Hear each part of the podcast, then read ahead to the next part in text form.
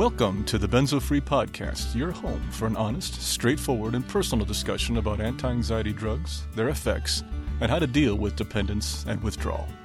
Whether you have taken benzodiazepines, Z drugs, or any other tranquilizers, know someone who has, or you just want help dealing with chronic anxiety and insomnia, this is your podcast. I'm your host, D.E. Foster, author of the book Benzo Free The World of Anti Anxiety Drugs and the Reality of Withdrawal. I'm so glad you joined us today. Please stick around and let me bend your ear for a few minutes. It just might feel a little better on the other side.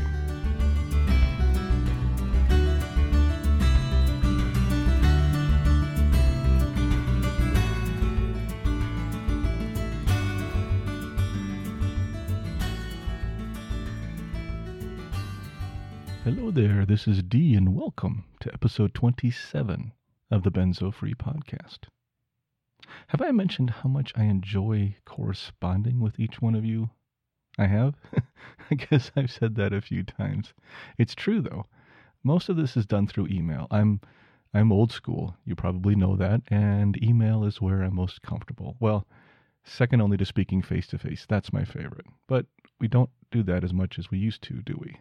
I'm just not much of a texter or chat room guy or even Facebook. I'm I like direct correspondence one on one. Anyway, I correspond regularly with some of you, and I really enjoy that. But lately, I've met some new people too.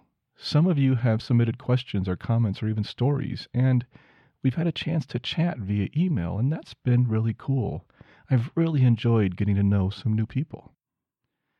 Most of the questions and concerns I receive are about how to handle symptoms, especially the psychological symptoms of withdrawal. As you probably know, psychological symptoms are often the ones that last the longest, often longer than the physical symptoms. Anxiety, memory loss, and cognitive dysfunction, for many people, are the last ones to fully heal. And they also affect all of the other symptoms I've said enough times in this podcast that if you can manage your anxiety, all the other symptoms will lessen. But that's hard to do. We have so many triggers, so many emotions, so many thoughts that trigger that anxiety, that fear, that cognitive confusion that we have. And that brings me to a word I want to share with you today. The word is Shenpa. It's spelled just like it sounds S H E N P A, Shenpa. I love this word. Shenpa is the Tibetan word for attachment. Yes, I spent some time studying Buddhist psychology during my withdrawal. This is probably not a surprise to you. I use the term Buddhist psychology because I'm not really a Buddhist. I'm not really anything as far as religious labels go. I I respect religion, I really do, and think many of them have wonderful things to teach us. But I'm just a skeptical kind of guy, and I find it hard to believe something without seeing evidence. I'm not saying I'm right, it's just how my mind works. I think of myself as a seeker, and I'll probably be seeking till my final demise, uh, and I'm, I'm, I'm okay with that. I don't mind the search. The search for truth, the search for answers is what keeps me going. I love that. That's why I think I research so much. That's why I read so much is I'm always curious. I have a faith in God, but my relationship with him is mostly personal and doesn't follow any specific dogma. I'm open to input from all sources and I am always willing to learn, which is what I did during my withdrawal. Anyway, Buddhist psychology helped me. Something different will probably help you. And I think that's great. That's perfect. It's the way it's supposed to be. I just wanted to tell you where I'm coming from, kind of in an effort of full disclosure, so you knew where where I was. So let's get back to our topic at hand, which is Shenpa. Dzigar Kongtrul Rinpoche, who's a Tibetan Buddhist teacher, refers to Shenpa as the charge behind our thoughts, words, and actions and the charge behind our likes and dislikes. Shenpa is what motivates our habitual patterns and our addictions. I was first introduced to this word by Pema Chodron. In her audiobook, Don't Bite the Hook, she analyzes and comments on the work of Shantideva, who was an 8th century Buddhist monk, and during that talk she often speaks of this term. Her definition of Shenpa is simply this something that hooks us. I like that. I, I can relate to that. To me, Shenpa is emotion, especially strong emotion, which is tied to a value or a thought or a person we might know or a group of people in the world or, or anything we feel strongly about. To use Pema's words again, she says it's the urge, the urge to do something habitual or reactionary, even if we know it is unhealthy. Many times this urge is tied to anxiety. Let, let me break this down a bit with an example. What if I said to you, I love blue, it's the best? Pretty benign comment, don't you think? Well, maybe most of you might feel that way. Perhaps you thought to yourself, yes, you are right. I like blue too. Or you said, no, red is better, but really, who cares? Or maybe you even felt a bit stronger and thought, no, it's orange, and I can prove that. But one of you, perhaps, has a stronger reaction to what I said. Let's use somebody that we're going to call, say, Melinda, okay? When Melinda was four years old, her mom abandoned her. And the day she left, she was wearing a blue dress and drove off in a blue car. And then Melinda's first husband, Herb, cheated on her. And he had blue eyes and always wore blue t shirts. You get where I'm going, don't you? Do you think Melinda has the same reaction as you do to the color blue? When Melinda hears me say, I love blue, she has a visceral reaction. Intense negative feelings rise in her gut, and her whole day might be ruined. She can't let go of this deep seated angst, anger, and sadness. She doesn't really hate blue. She hates the way the thought of blue makes her feel. She hates what it represents to her. I wanted to talk about Shenpa today because in benzo withdrawal, Shenpa is a big deal. When we're healthy and not dealing with benzo dependence and withdrawal, our GABA receptors help us manage these types of feelings. Sure, it still affects us and our actions, but we have some semblance of a mechanism to manage it. When we are in benzo withdrawal, well, the brake line has been cut, and Shenpa has free rein to do what it wants to do. We lose our rationality and succumb to our more basic instincts like fear, anger, hatred, sexual urges, frustrations, being overwhelmed, anxiety, depression, the list is endless. And Shenpa isn't all bad. It can be a good feeling too. My wife asked if I wanted to go to the mountains next weekend. And when I heard that, I had a sudden good feeling, a positive feeling. My Shenpa kicked in. The mountains represented a good thing for me. Shenpa comes down to perception. The same word may incite fear and anger in some, but in others, they might think it's benign or, or even positive. Shenpa is different in every person. And it all is based on our perceptions, our values, our filters, which modify the incoming messages and make them into something good or something bad. I think it's important to find out what our Shenpas are, what thoughts or actions or behaviors incite us the most, and that we look at them we find ways to ease the Shenpa, to ease the hook, to ease that urge, that strong emotional tie, and learn how to let go, to move on. Or even better, not even bite the hook in the first place. Well, I best move on to the rest of the podcast.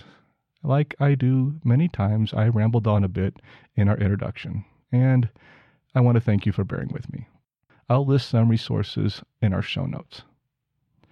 I hope this was helpful, and if it wasn't, I'm sure you'll let me know. Today is the second part of our doubleheader. Today we will release both episodes, 26 and 27, of the Benzo Free podcast, which are parts 1 and 2 of our interview with Geraldine Burns. Since we are doubling up on shows this week, we will not have a new episode next week. Just wanted to give you a heads up on that. Like I said, I'm going up to the mountains for a bit of recovery.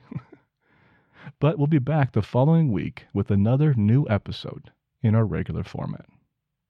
And to allow room for the interview, we will reduce our sections of the podcast today. We'll keep our introduction, which you just heard, and close with our moment of peace at the end.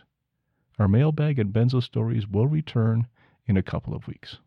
And we still need feedback questions, comments, stories, suggestions, corrections, or the reason why ducks have such skinny legs. I need feedback. this is your podcast, and the more content I can share from you, the more benzo free becomes the community it was designed to be. So please tell us what you think. Visit our feedback form at benzofree.org slash feedback or email us at podcast at benzofree.org. And don't forget to sign up for our mailing list at benzofree.org slash subscribe. And please remember that the Benzo Free podcast is for informational purposes only and should never be considered medical advice. If you are listening to this podcast on one of our providers, please leave feedback on that carrier. This helps new listeners find us. Let's move on to our feature. Our feature today is an interview with Geraldine Burns. This is the second part of our two part interview if you haven't heard part one, which includes Geraldine's bio, please go back and listen to that one first. And now, without further delay, let's join the interview already in progress. So I've done a lot of speaking um, in at the State House, uh-huh. and I was fortunate enough to the night before Governor Baker's opioid meeting.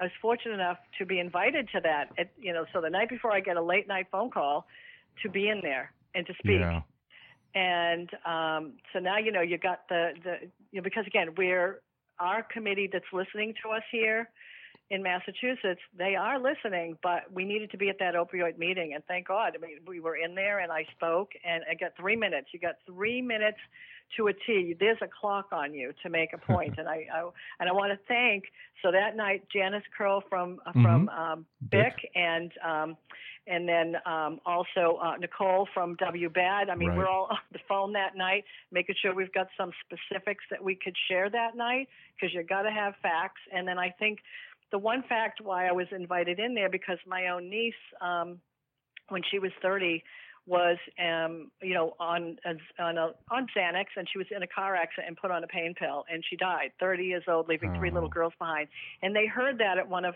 our hearings so I think that's why I was invited in so we could bring in the combination of opioids and benzos right the amount of deaths that uh, I think it was over 60% of deaths uh, from an opioid a benzodiazepine was involved mm.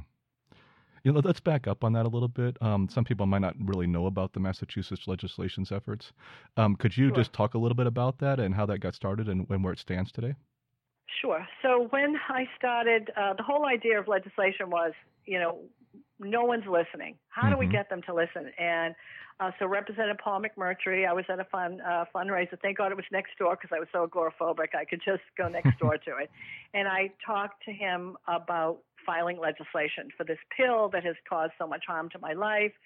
And he said, sure, write it up. And uh, I didn't know what to do. But at the time, my son was in law school. So once my son Garrett finished law school, well, he ends up working for Representative McMurtry. And I mentioned it to him again. And he goes, write it up. So my son and I sat here at the table. And he said, my son said, what do you want in the bill? And mm-hmm. I told him everything I wanted. And I wanted to, um, number one, sh- um, Short term reason, short term prescription. There's no need. A lot of people were given a month's supply with three refills. That's got to stop. Right. And so you think, well, it's a harmless pill. The other thing we wanted was if you were on them long term, that it is up to the person to be um, to make the decision to come off because we have seen for all these years in all the support groups, people wind up because the doctor just cut them off. Right, right. That has to stop. To me, that's a crime. Um, I understand. I'm trying to think of what else. You know, it's because we've got it coming up again. We also wanted a um, we wanted a, a symptom-based taper mm-hmm. because again, we don't want doctors forcing people off at at a rate that is just not comfortable. We all have different lives, different circumstances, you know, different metabolisms. So we wanted that. But no matter what we put in it, it's so people understand if they want to do something in their state. Uh, and my son's always been great at his office. Anybody that wanted to talk to him, um, you know, that he has he has talked to other uh, people have called to talk to him as to what to do. But it will always go to House Counsel once in an um, a representative files a bill, Mhm. it always goes to House Counsel for them to go over it. And it can change and look like something you don't even you wish you didn't do it. And Yeah. we saw some things in there that we didn't like when they changed it because when you see the word guideline, and I talked to the physician in chief where I used to work, and uh, he, I want him to come in and speak, and he said no, because he goes all these guidelines with all these drugs, and I said to him, but you told me years ago that you took 50 patients off of benzos and they all did better cognitively, but physically they're also sick. You had to put them all back on.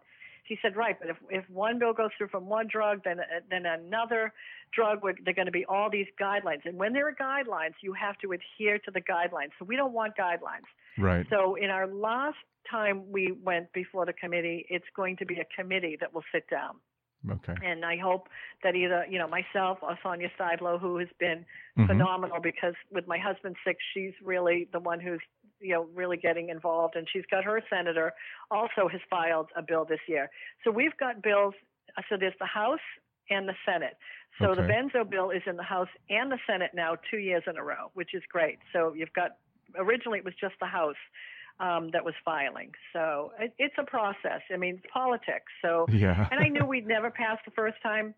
okay. Um, and the second time, you know, I was hopeful, but we'll be going up for a third time. And even Governor Baker's opioid bill, it took three times for him Right. to have his bill passed. And then there's a process even after that. So we'll make sure there was a little glitch in, in our filing. Amendments can always be added, you know, so it's not nothing set in stone. We can make sure that people are protected. So it's it is a process, but it's sad that we have to come to this because as I've said when I've spoken in at the State House, there's over 1,600 scientific articles. That was 20 years ago. Mhm. That you know that those 1,600. How many more have been added? How many newspaper articles? How many more books have been written?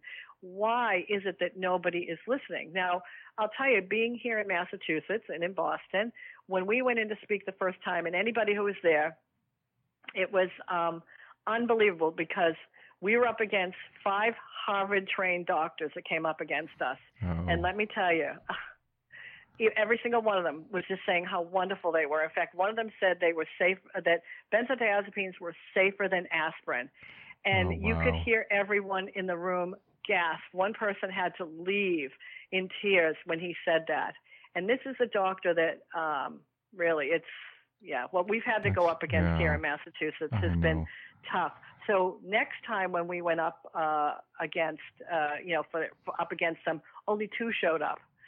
Um, Okay. so that was interesting. So we'll see how many show up this time because we're not going to give up. We'll just Right. we'll just keep going. Right. You have to. You have to. Yeah, you have to. And I, I you know, I could say um, in New Jersey, um, Mhm. somebody who was so so sick, uh, Carmela, who uh, amazing. This woman is so ill. From her sick bed, she called her representative, and that. So again, Massachusetts a little bit tougher. You know, we're kind of old school politics here. She was able to get that her her bill. The bill was written up, and I think they're waiting for hearing already. right. so right. every state's different. Some states are going to be a lot easier. So when I go in, I always say to them, you know, we were the first, you know, to file legislation. Other states are doing it. You know, let's be the first to pass it. But Yeah. we'll see what happens. I it's I know. I mean, all I can do is like you said is you just keep going, and you've been doing Yeah. that wonderfully over the years. You just keep going. Um, another another part, something you're involved with, which some people may not know, is um, benzobookreview.com. Is that correct? Yes. So benzobookreview.com started because um, Dr. Grazanti, who um, he had all the computer knowledge, you know, he Mhm. used to say to me, because I had the support group. And at that time, we had uh, just Heather Ashton's, the, the, the Ashton manual that we were shipping out from my house. You know, just go, we were getting them copied and shipping them out. And he said, You need to go bigger. He's like, Do you know the authors of all the other books? And I said, I do. And he said, you know, then let's get the rights to them. And because a lot of people didn't even know about the other books, you know, um, Heather Jones's book, Prisoner on Prescription, The Accidental Addict, you know, we got the Right. last, you know, few thousand copies out of Australia, so we'd have those. Um, uh, Felicity Bailovich had a couple of books out of um, South Africa. So we got the rights to all the books, and let me tell you, that was a lot of work. Every single page had to be scanned and proofed, oh, so that wow. at the click of a button, you can have any one of those books. Mm-hmm. Um, so I think that helped because I see, you know, I see the artists coming in, and I, they are coming in from all over the world, all Yeah. over the world. It's, you know, Shirley Trickett uh, took her book Yep. "Free Yourself from Tranquilizers and Sleeping Pills" and she updated it to, um, I think she calls it uh, tranquilizers and antidepressants now because she added antidepressants in. Mm-hmm. Same with Pam Armstrong, who has passed away now. Pam's organization, CITA, which was Council for Involuntary Tranquilizer Addiction, then they also added antidepressants Yeah. into um, into their organization. Yeah, I'll- I'll admit when I published my book, I had no clue how many were actually out there. Right. Well, you know, Heather Heather Ashton had said to Mhm. me when I was collecting information for mine, she said, "Well, Geraldine, what's going to be different from yours and what Shirley Trickett did?" Now, Shirley's book Mhm. had been out there already for years. So interestingly enough, there was a, a, a European version and an American version. In the American version, she had to take certain things out that weren't allowed, you know, uh, to be published here in this country. Okay. But um, I said to her, we need something to validate that what we're going through is real. So, you know, Shirley's not a doctor, and I hate to say that we have to have a doctor because as survivors, I had doctors calling me who were sick on benzos, you know, Right. who were clueless. And um, I said to her, I need it to be to validate what we're doing. I need it for doctors to read to be, but to be simple enough for somebody sick to read. And and she did an amazing job. And Oh, and like I said, when that came out, even though I had collected information from all over the world, because I really wanted to show this worldwide effort. Well, we have the internet. We see the worldwide effort. Now we have Mhm. you know, organizations, you know, Luke Montagu's, um, you know, Council for um, Right. um, Evidence-Based Psychiatry. Um, you know, there's, you know, there's, there's just so much that we have, and you know, with BIC now, I think is is wonderful. Mhm. You know, Benzo Information Coalition, and with WBAD. So there's, we're we're we're together internationally. You know, Right. we didn't. I felt like we didn't need another book. Also, uh, when Baylissa put out her book, Yeah. um, I remember I took the time to finally, I had said to Baylissa, she had sent me her book, and I, I never had time to read it. And my husband, it's always my husband. He, I was a sick one for so long. My husband had a heart attack, his first heart attack back in 2009, mm. I, I think. And so while we're in the hospital, I thought, well, it's quiet here, and I read her whole book. And, Yeah. and I, I remember I put a review. I'd never done a review, and I thought, you know what? I don't need to ever write a book because I have that. And I that's why podcasts are constantly we have new people, new information, new expert that will come forward. And so podcasts to me, and people want to hear a voice. Exactly. And um, so I like that my son said, you know, this is this is where you're going now because you know we'll do them when you have time, and and then you, if somebody calls, you say, go listen to so and so story on my podcast. And I, I think that's I think that's key because I think one of the things one of the reasons why, and I still talk to a lot of people who are currently writing their book, is just validation of their story.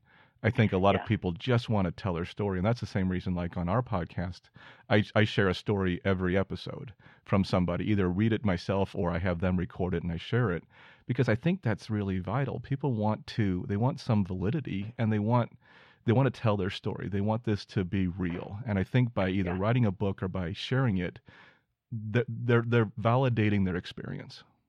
Right. And not only that, I need to think everybody thinks they're the sickest, they're the worst. Exactly. and they need somebody else who was like just like them. So I, Mhm. it's kind of like um, what's that game, concentration, where you pull up the two cards are the same. exactly. I try to get somebody just like them, Mhm. and I always say to somebody, if I talk to you, I said I'm like the Godfather. I'm going to come to you at some point, and I'm not. I'm going to wait till you're recovered, and I'm going to ask you to talk to somebody because I need you to talk to them. And I'm very careful when I do that. okay. I have to know that they're recovered. I have to tell the person, look at this is a favor. You know, you're not to call them all the time, Right. but you want to talk to somebody who's just like you, which is why I want to bring them on. You know, um, also so then we could just say, go listen to you know Dee's story, go listen to this story. Yeah. Um, it's it's important that because when I talk to somebody, and I've learned though, you actually put yourself back in that situation so you could talk to them and remember what you went through. That is yes, true. I had headaches so bad that I had to have. I laid on my bed for two weeks with such pain in my head. Yeah, I Mhm. never thought it would go away. You know, my husband. I can remember my husband got, making me take uh, Tylenol, and I thought, nope, I don't want to affect my liver. And I did it once, and I said to him, Yeah. Didn't touch the headache at all. I will ride this out and then gone. My last tachycardia attack was one year off of the drugs. One year, and Oh. I've never had a problem since. Let's let's move on to kind of your your tips or, or information you might be able to provide since you've had such you know such extensive experience in the community and with your own personal experience. One of the key things I run into all the time, and I'm sure you do too, and I know you had the same problem, is just people trying to find a doctor. True. It's it's not easy. I mean, I wish I had one. Yeah. And I, I remember when, when people tell me they have one, I'm like, you know, you are so fortunate. And one day I got a phone call from Dr. Stevan Gressitt, um, who has passed away. We're losing so many wonderful people yeah. from Maine. And he said, Geraldine, I need other doctors like myself that know benzos, you know, what they're doing. The majority of people coming into the ER are all on benzos. I said, "Y- you're a gold find, you know? Mm-hmm.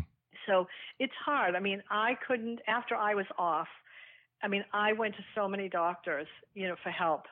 And I, then I even went back to the original psychiatrist that drugged me. Now I have in my hands information from CITA in England. I've got a book written, you know, on benzos by a doctor. Um, I had a whole bunch of stuff that I had now located because, again, I'm I'm very sick and protracted withdrawal. And she looks at all of all of it, and she said to my husband, like she said to my husband, you know, she's not addicted to these, you know, and she's just saying all this stuff. And and uh, to be honest, that's when I thought, I am the sickest I'm probably ever going to be in my life, and you. And oh, and, oh, and here's the other thing she did. She wrote her a prescription for Ativan and told me she wanted me on it for the rest of my life. Right. And how tragic is that? And that was when I knew right then and there that I would sue her. Like I came to you for help. You did this to me. I lost the right to have more children because of you, and then you want me back on it. You don't want to help me. Mm-hmm. So, you know, that was very upsetting. But to find a doctor, I think a lot of people actually start calling around first. Yeah. And functional medicine doctors, I always say, they don't have to know about tapering, but they do understand everybody is an individual. It's not a one size fits all. So I, I do recommend trying to find a functional medicine doctor. I, there are even functional medicine psychiatrists that I've seen online when I've looked for somebody in another state. Okay. Um, so, but but again, if anybody did listen to my podcast when I say how to get ready, if I had to do it over again, that's my best advice I give people. We wouldn't just get up one day and go run a marathon. Right. You get ready for it, and so changing your diet, gentle exercise. You don't just start exercising. You know, you everything should be gentle and easing up. Mhm. You know, if, if says you don't have to go to somebody, just start making the changes. You know, get off of all these foods with a lot of chemicals in them. It's simple. People say, "Well, I don't have the time or the energy." Cooking can be the most simplest thing that you do. Keep it simple. Meats and vegetables. You know, very little fruit. Like the berries are good for you. Blueberries, I think, because I love the website GreenMedInfo Mhm. um, dot com and blueberries are so good for the brain and I I- you know I don't love blueberries so I have to get them in you know in a smoothie or something Right. but they are so good for the brain and I can tell you some now that I I tell them you got to eat a lot of blue they are doing so well Oh, um, good. So I think, and I'm not saying blueberries are the answer by any means. It's just one more thing to put in: water, water, water. We've got Right. to flush ourselves out. Yeah. Hydration. Um, you know, so you don't have to take something to help your digestion if you can get some fermented foods in to help your digestion, the way our grandparents did it. Right. Um, another thing that I'm, I'm I'm a big believer in um, Sally Fallon's book Nourishing Traditions is a great book. I know one of our girls um, who was very sick and she couldn't take any supplements. She only ate out of Sally Fallon's cookbook and got so healthy. Oh, good. So again, she did it all with food, the way our grandparents did it. You know, fermented foods, and you know, she did like the raw, um, you know, kefirs and stuff like that, and good meats, and um, yeah, just you can keep it simple. It doesn't have to be difficult. And support. Tell your family, tell your friends, and if you're embarrassed, find the ones that you're closest to, or then Yeah. that's where you go find your benzo friends online. But my family and my husband's family and my friends were all informed. I I mean, I am very lucky that I had tremendous, tremendous support. So Yeah, that exactly. was a big saver. If I was isolated, like so many, that would have, you know, that would have destroyed me. Right. But you know what? We have plenty that were isolated, and they did have some, just that one or two good benzo friends online, and then you see them get healthy. And I've seen some that got so healthy, and guess what? Family members that snubbed them wound up on benzos and coming to them for help. So yeah. you know, Yeah. It does come around. It does know. come around. You know, it takes it takes being on it. It's funny. My own mother, who used to say, "Well, you know, I'm not like you. I can Mhm. take pills. I don't have a problem." When my mother fell back a few years ago, she, my mother has polio, so she had to go into rehab until I could get to Florida to help her, and they put her on Ambien. Oh. Uh, for two months, my mother was on Ambien, and so then when I, my daughter and I arrived in Florida, the night my sister brought her into the house down there, I knew my mother was in trouble. As Yeah. soon as they brought her in, the light was bothering her eyes. We were talking. She's covering her ears. She's like, you know, and I said, Mom, you're having, you know, you're having a problem from the Ambien. Well, I never did before when I took it. I said, doesn't matter. right. So she said, "Well, don't please don't take me off of it now." So we were in Florida for 17 days, flew my mother back here, and then I had to wean my own mother off, which was heartbreaking. So I was grateful in the sense that everything I had experienced, there was my mother with heart issues and, you know, the sensitivity, or she couldn't be alone. I'd sleep in bed with her. Um, she became the most humble, gentle person during it. I said, maybe we should just kind of keep you in a uh, withdrawal state here. But, you know, it ruined my mother's sleep, ruined my yeah. mother's sleep.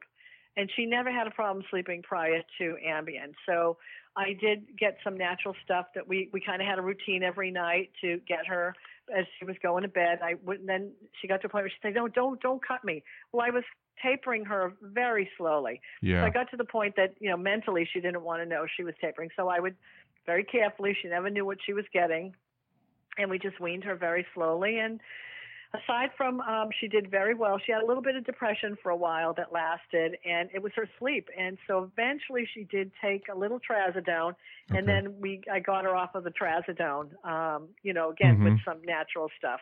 okay. But she said, I need my sleep. I'm like, okay, I, and here's another thing people are shocked when I say this. Uh, we're not in somebody else's body. We cannot say, don't ever take another drug. Right. We are not them. We don't know what support they have. And I have seen some that have taken an antidepressant to get through it, and that is their choice mm-hmm. and that's their life and I don't criticize anyone for it. Now I know some that were very grateful they did it and then they weaned off and they were fine. Right. And I know some that said, I wish I never took it. So again, that's their decision with them and their family. No one should ever criticize some of it. I'm also not against benzos. There is a use for them in this Sure. society, Yep. but it has to be responsible. When I see online, you know, to ban them, well, what Mhm. about all the people on them? You you you are ruining somebody else's life. We just that's what legislation is about.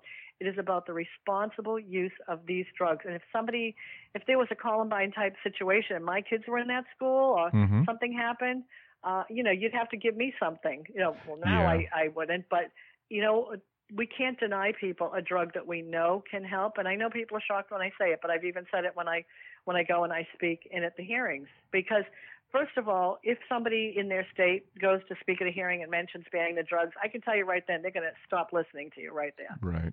I know. Yeah. It's Yeah. the responsible use of these drugs. And I know with, um, there was a, a, a- a family here where I live, and there was a quick, sudden death of a teenager. And the mother was on uh, meds to get through it and taken right off. And so Oh, that's yeah. how it was used. They were very careful with her, Yeah. and um, and then she had to go deal with the death of her son. Oh. Well, you know, it's it's probably a good time for us to start wrapping things up. Any any last um last things you'd like to say to our listeners before we we um, end the interview? So, you know, I know people get scared looking at the horror stories.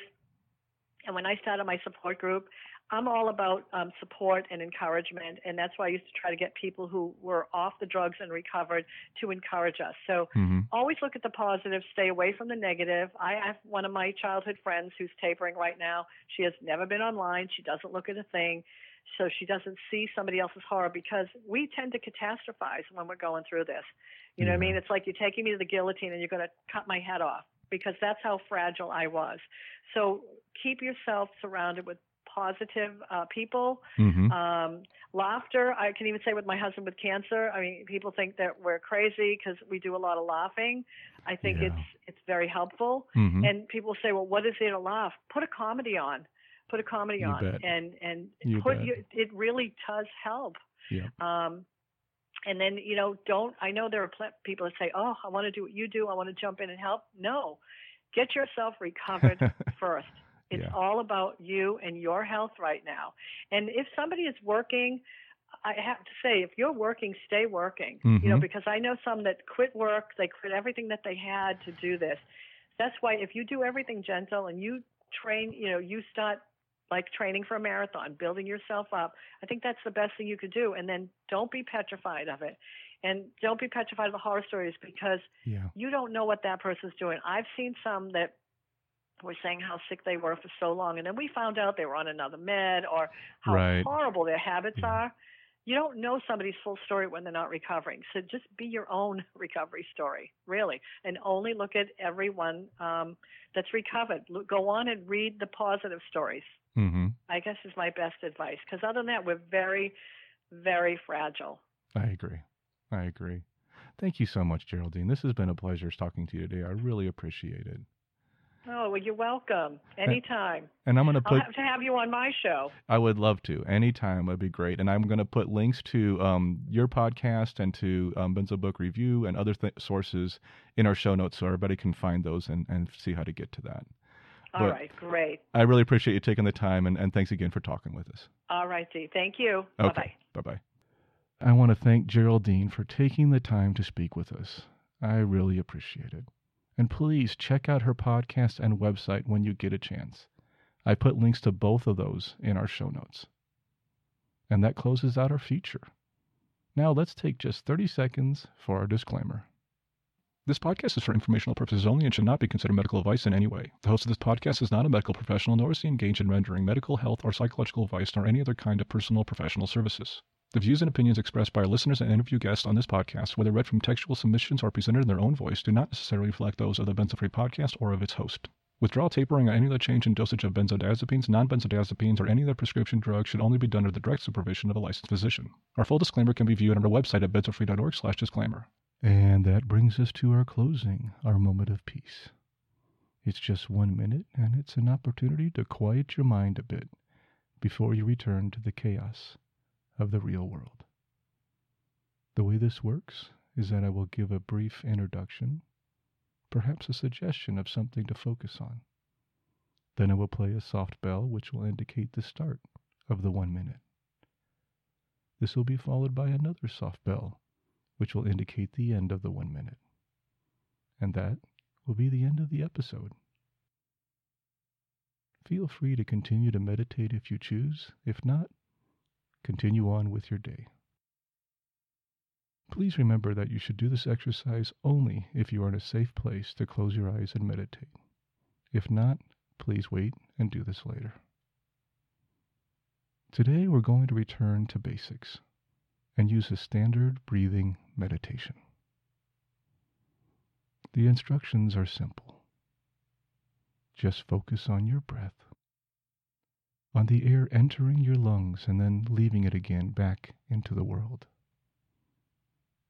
This is one of the most basic forms of meditation and also one of the most effective. So let's get started. Close your eyes and relax.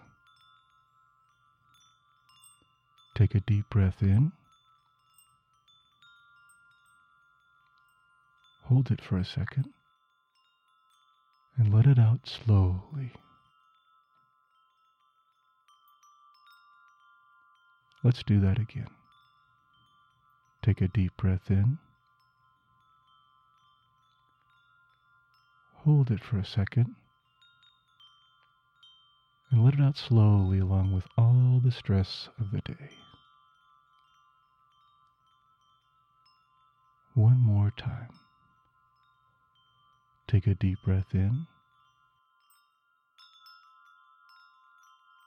Hold it for a second. Then let the breath out slowly, relaxing our entire body. Now just breathe slowly and naturally. And focus on your breath. If your mind wanders, just gently bring it back to your breath again. No judgment at all.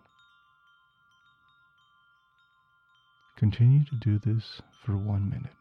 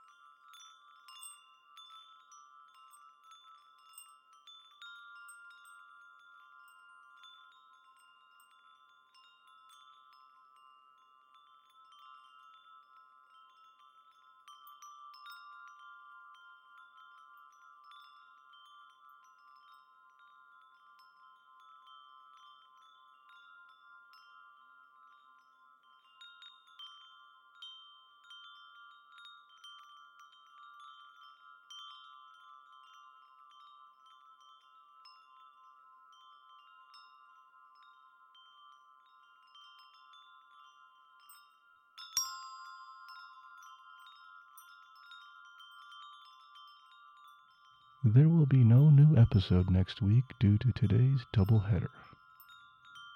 Our next episode is episode 28, and it will be released Wednesday, July 24th. Thank you again for joining me today, and please let me know how we did. Keep calm, taper slowly, and take care of yourself. I'll see you next time.